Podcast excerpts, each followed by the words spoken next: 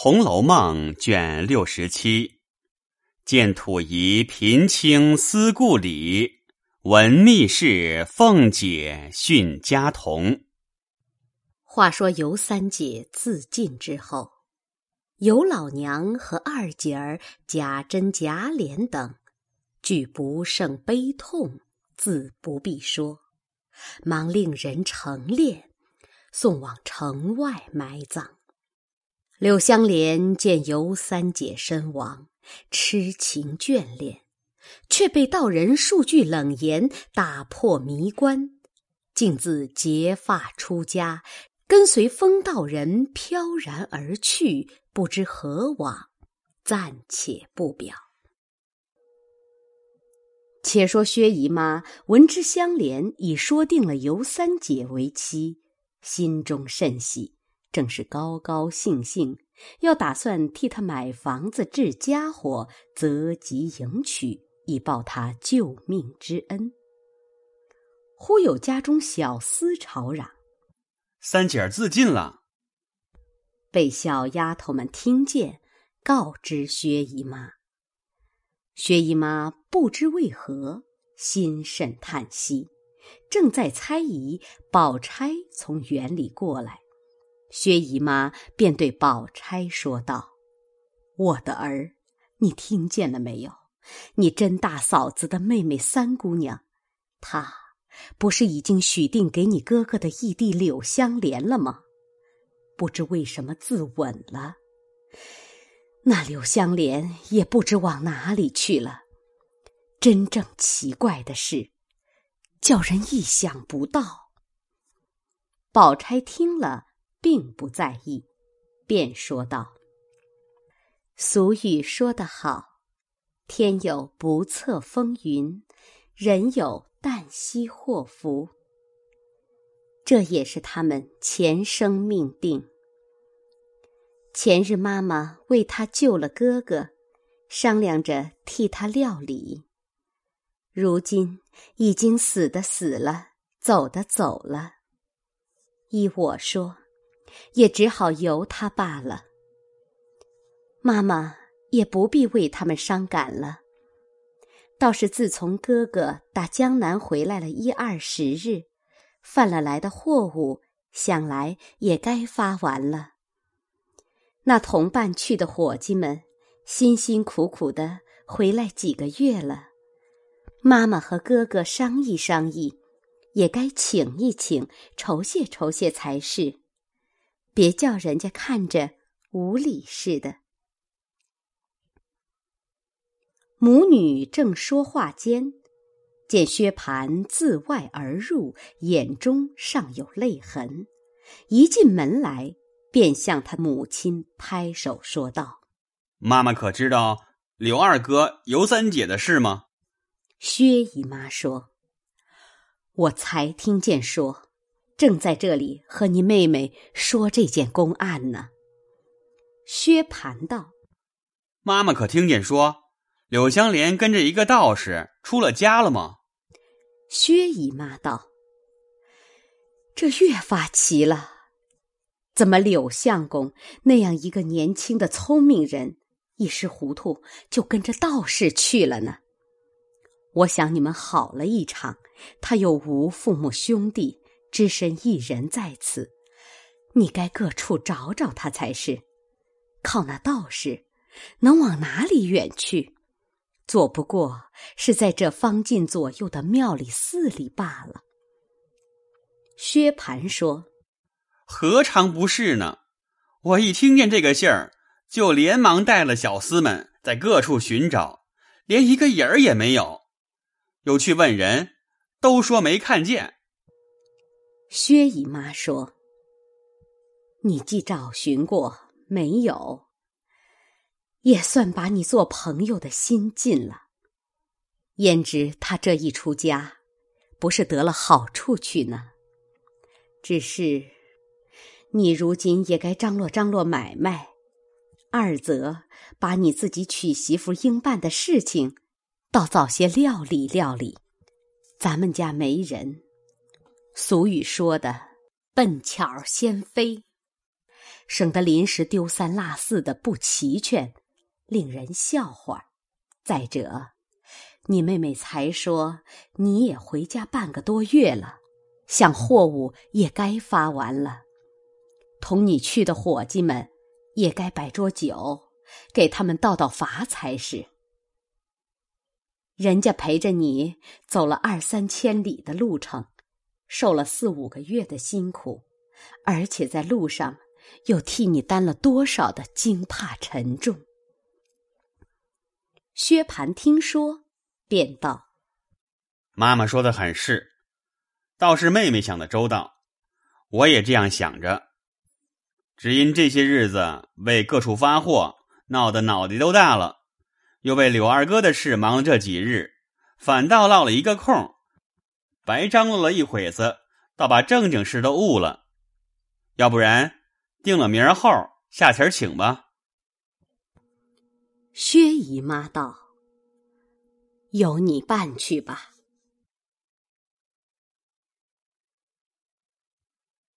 话犹未了，外面小厮进来回说。管总的张大爷差人送了两箱子东西来，说这是爷各自买的，不在货账里面。本要早送来，因货物箱子压着，没得拿。昨儿货物发完了，所以今日才送来了。一面说，一面又见两个小厮搬进了两个甲板夹的大棕箱。薛蟠一见，说：“嘿呦！”可是我怎么就糊涂到这步田地了？特特的给妈和妹妹带来的东西都忘了，没拿了家里来，还是伙计送了来了。宝钗说：“亏你说还是特特的带来的，才放了一二十天。若不是特特的带来，大约要放到年底下才送来呢。”我看你也诸事太不留心了。薛蟠笑道：“想是在路上叫人把魂儿吓掉了，还没归窍呢。”说着，大家笑了一回，便向小丫头说：“出去告诉小厮们，东西收下，叫他们回去吧。”薛姨妈和宝钗因问：“到底是什么东西？”这样捆着绑着的，薛蟠便命叫两个小厮进来，解了绳子，去了甲板，开了锁，看时，这一箱都是绸缎、绫锦、洋货等家常应用之物。薛蟠笑着道：“那一箱是给妹妹带的，亲自来开。”母女二人看时，却是些。笔墨纸砚，各色笺纸，香袋、香珠、扇子、扇坠儿、花粉、胭脂等物，外有虎丘带来的自行人、酒令、水银罐的打金斗、小小子、沙子灯，一出一出的泥人的戏，用轻纱罩的匣子装着，又有在虎丘山上泥捏的薛蟠的小像。与薛蟠毫无相差。宝钗见了，别的都不理论，倒是薛蟠的小象拿着细细看了一看，又看看他哥哥，不禁笑起来了。因叫婴儿带着几个老婆子，将这些东西连箱子送到园里去，又和母亲哥哥说了一回闲话才回园子里去了。这里，薛姨妈将箱子里的东西取出，一份一份的打点清楚，叫同喜送给贾母并王夫人等处，不提。且说宝钗到了自己房中，将那些玩意儿一件一件的过了目，除了自己留用之外，一份一份配合妥当，也有送笔墨纸砚的。也有送香袋、扇子、香坠的，也有送脂粉、头油的，有单送玩意儿的。只有黛玉的比别人不同，且又加厚一倍，一一打点完毕，使婴儿同着一个老婆子跟着送往各处。这边姊妹诸人都收了东西，赏赐来使，说：“见面再谢。”唯有黛玉看见他家乡之物，反自触物伤情，想起父母双亡，又无兄弟，寄居亲戚家中，哪里有人也给我带些土物？想到这里，不觉得又伤起心来了。紫娟深知黛玉心肠，但也不敢说破，只在一旁劝道：“姑娘的身子多病，早晚服药，这两日看着比那些日子略好些。虽说精神长了一点儿，还算不得十分大好。今儿宝姑娘送来的这些东西，可见宝姑娘素日看的姑娘很重。”姑娘看着该喜欢才是，为什么反倒伤起心来？这不是宝姑娘送东西来，倒叫姑娘烦恼了不成？就是宝姑娘听见，反觉脸上不好看。再者，这里老太太们为姑娘的病体千方百计，请好大夫配药诊治，也为是姑娘的病好。这如今才好些。又这样哭哭啼啼，岂不是自己糟蹋了自己身子，叫老太太看着添了愁烦了吗？况且姑娘这病，原是素日忧虑过度，伤了血气。姑娘的千金贵体，也别自己看轻了。紫娟正在这里劝解。只听见小丫头子在院内说：“宝二爷来了。”紫娟忙说：“请二爷进来吧。”只见宝玉进房来了，黛玉让座毕。宝玉见黛玉泪痕满面，便问：“妹妹，又是谁气着你了？”黛玉勉强笑道：“谁生什么气？”旁边紫娟将嘴往床后桌上一努，宝玉会意，往那里一瞧，见堆着许多东西，就知道是宝钗送来的，便取笑说道：“哪里这些东西？不是妹妹要开杂货铺啊？”黛玉也不答言，紫娟笑着道：“二爷还提东西呢，因宝姑娘送了些东西来，姑娘一看，就伤起心来了。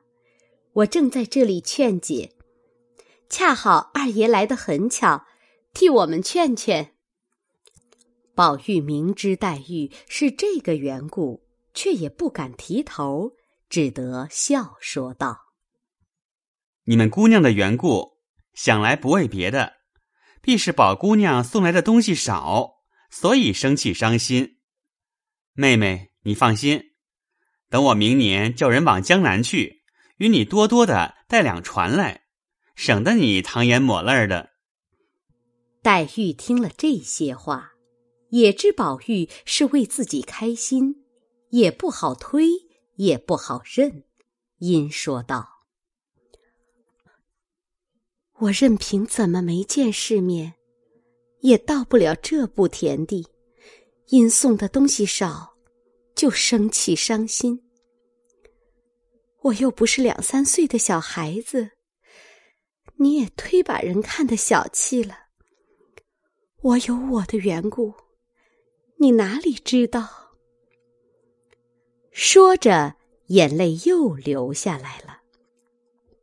宝玉忙走到床前，挨着黛玉坐下，将那些东西一件一件拿起来，摆弄着细瞧，故意问：“这是什么？叫什么名字？那是什么做的？这样齐整？这是什么？”要他做什么使用。又说这一件可以摆在面前，又说那一件可以放在条桌上当古董，倒好呢。一味的将些没要紧的话来厮混。黛玉见宝玉如此，自己心里倒过不去，便说：“你不用在这里混搅了，咱们到宝姐姐那边去吧。”宝玉巴不得黛玉出去散散闷儿，解了悲痛，便道：“宝姐姐送咱们东西，咱们原该谢谢去。”黛玉道：“自家姐妹，这倒不必，只是到他那边，薛大哥回来了，必然告诉他些儿南边的古劲儿，我去听听，只当回了家乡一趟的。”说着，眼圈又红了。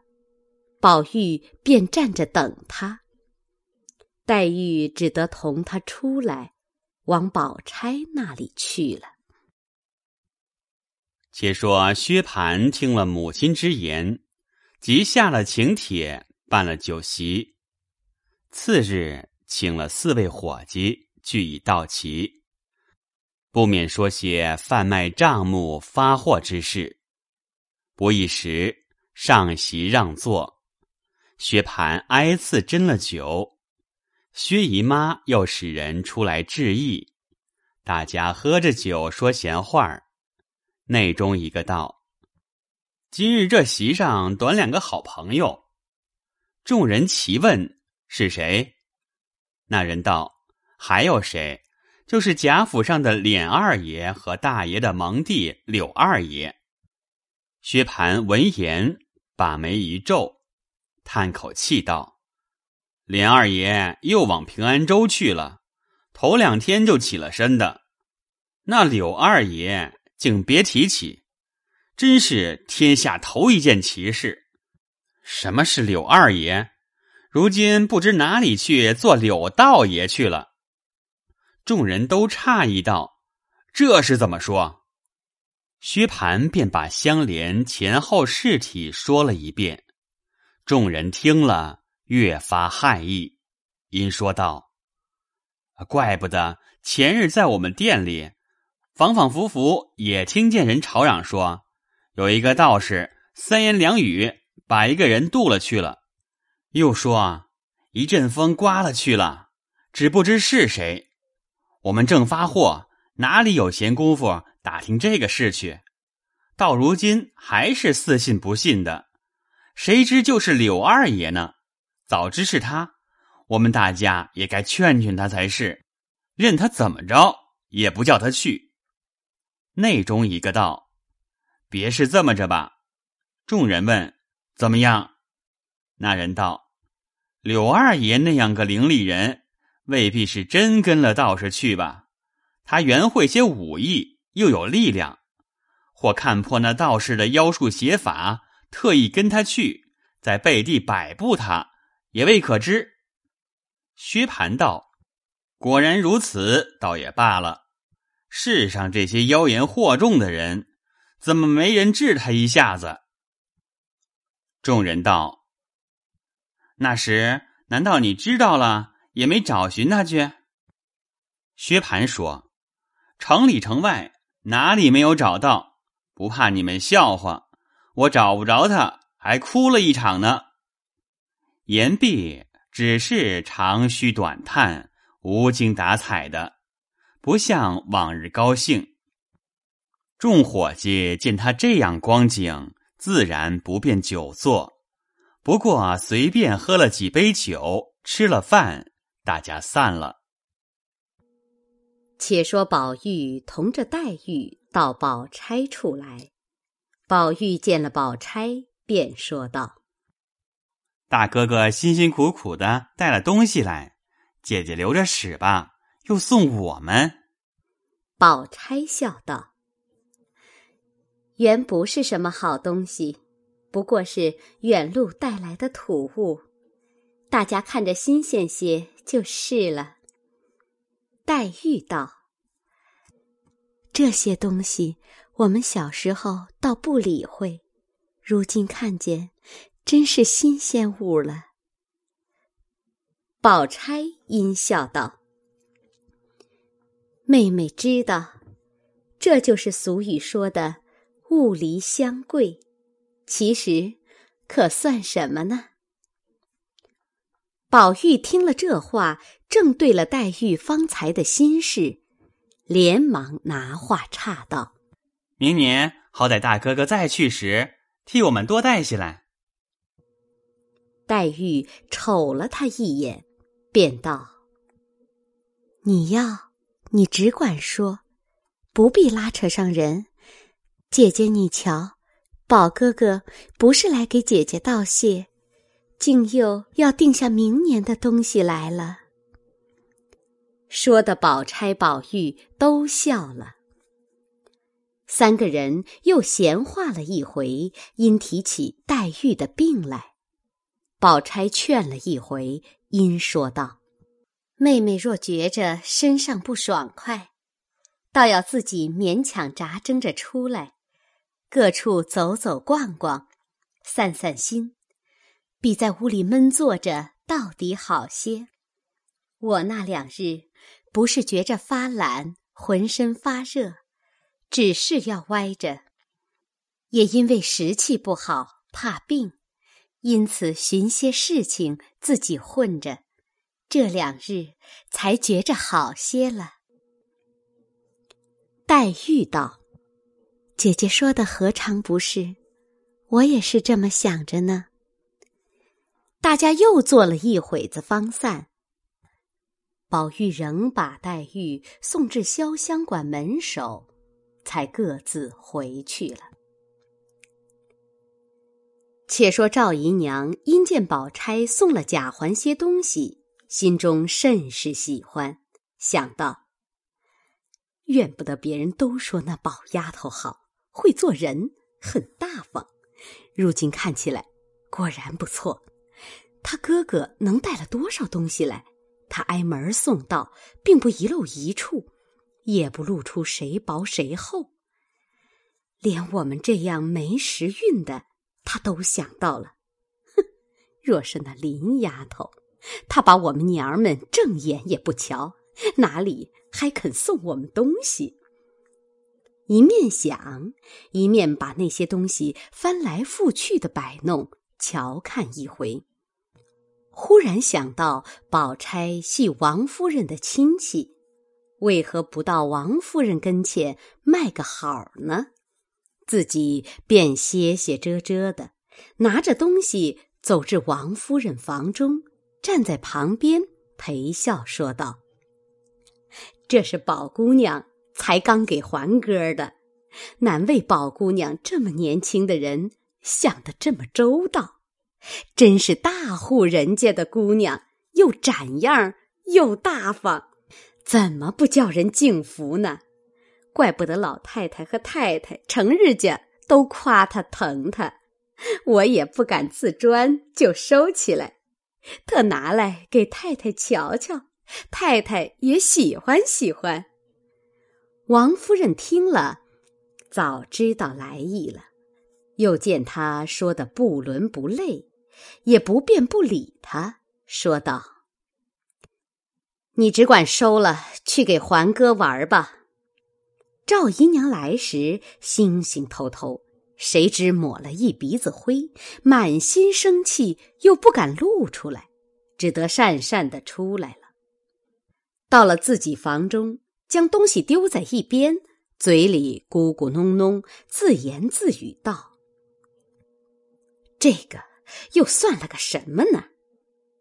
一面坐着，各自生了一回闷气。